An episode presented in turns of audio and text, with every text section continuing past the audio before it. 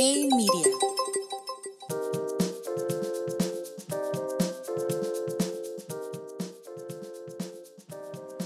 Hey, soy Gerardo Vázquez y esto es Hey Mercados Daily por Hey Media.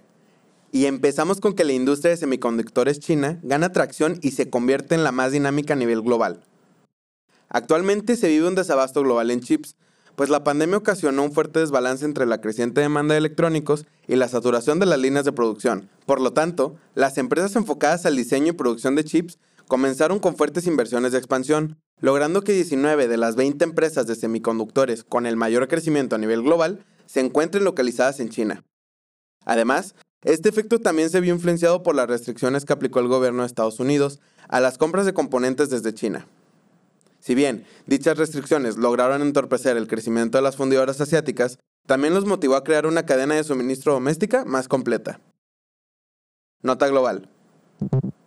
La inflación podría acelerarse en el tercer trimestre y cerrar el año en 8.6%. De acuerdo con las proyecciones económicas de Bloomberg, la inflación global podría ascender a 9.6% en el tercer trimestre del 2022, desde el 9.2% que se espera al cierre de este trimestre, para luego comenzar una tendencia de desaceleración.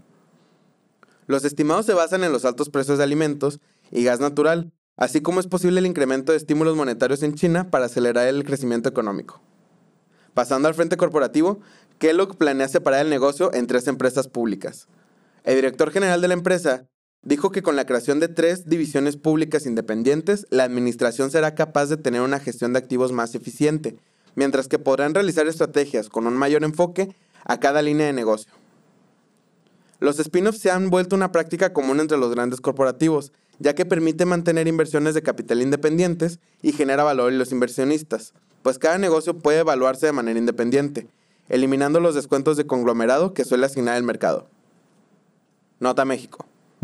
Se publicó la oferta y demanda agregada en el país, donde ambos bloques mostraron un avance.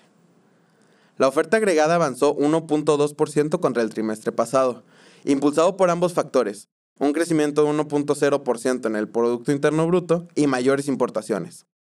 Por el lado de la demanda, la aceleración vino explicada por un fuerte repunte en el consumo privado, que logró avanzar 3.4% trimestralmente comparado con el incremento de 1.7% que había registrado en un periodo previo.